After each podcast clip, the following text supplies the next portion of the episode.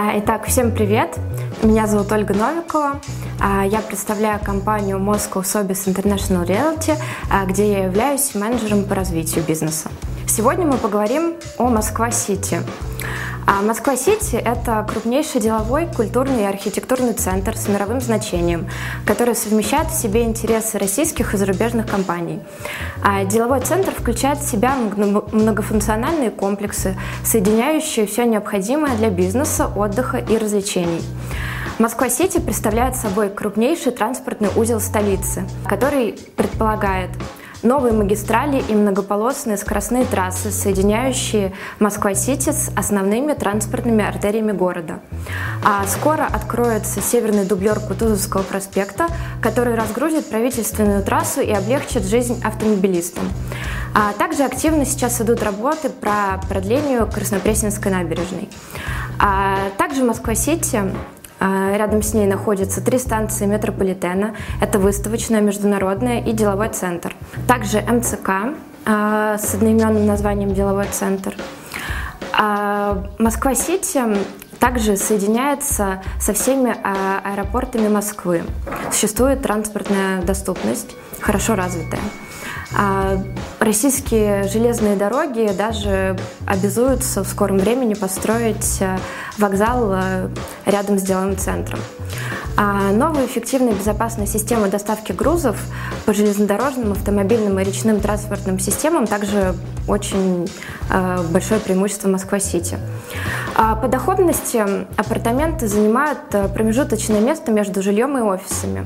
Она выше в полтора раза, чем при покупке квартиры для сдачи в аренду. В среднем это около 7% годовых.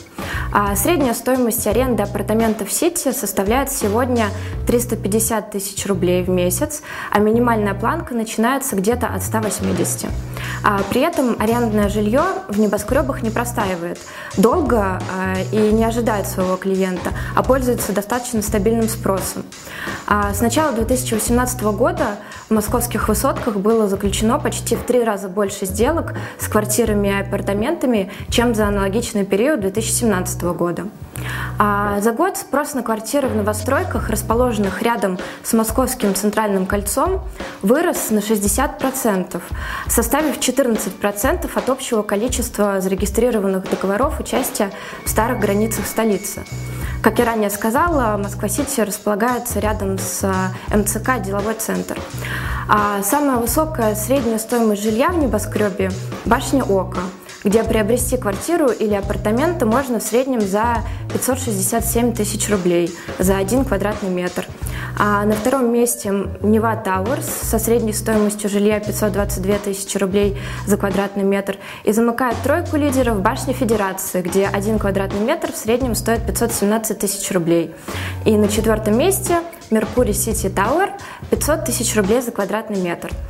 А почему Москва-Сити? Как она развивается? Какой у нее потенциал? А на территории а, Международного делового центра Москва-Сити появится новая городская площадь с концертным залом, что привлечет новый поток инвесторов. В 2019 году планируется переезд шести министерств и подведомственных им организаций.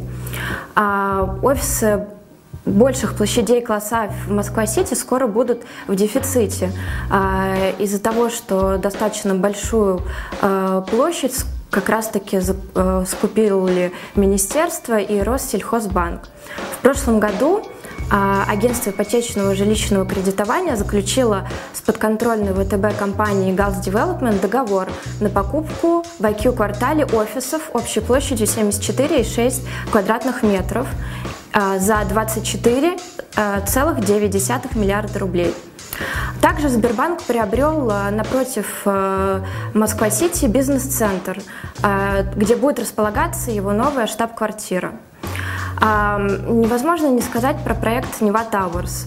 С появлением проекта количество сделок в Москва-Сити значительно возросло, а конкретно примерно на 40%. А также увеличение объема предложений связано а, с постепенным вводом а, в нее а, на продажу Нева Towers, так как строятся две башни.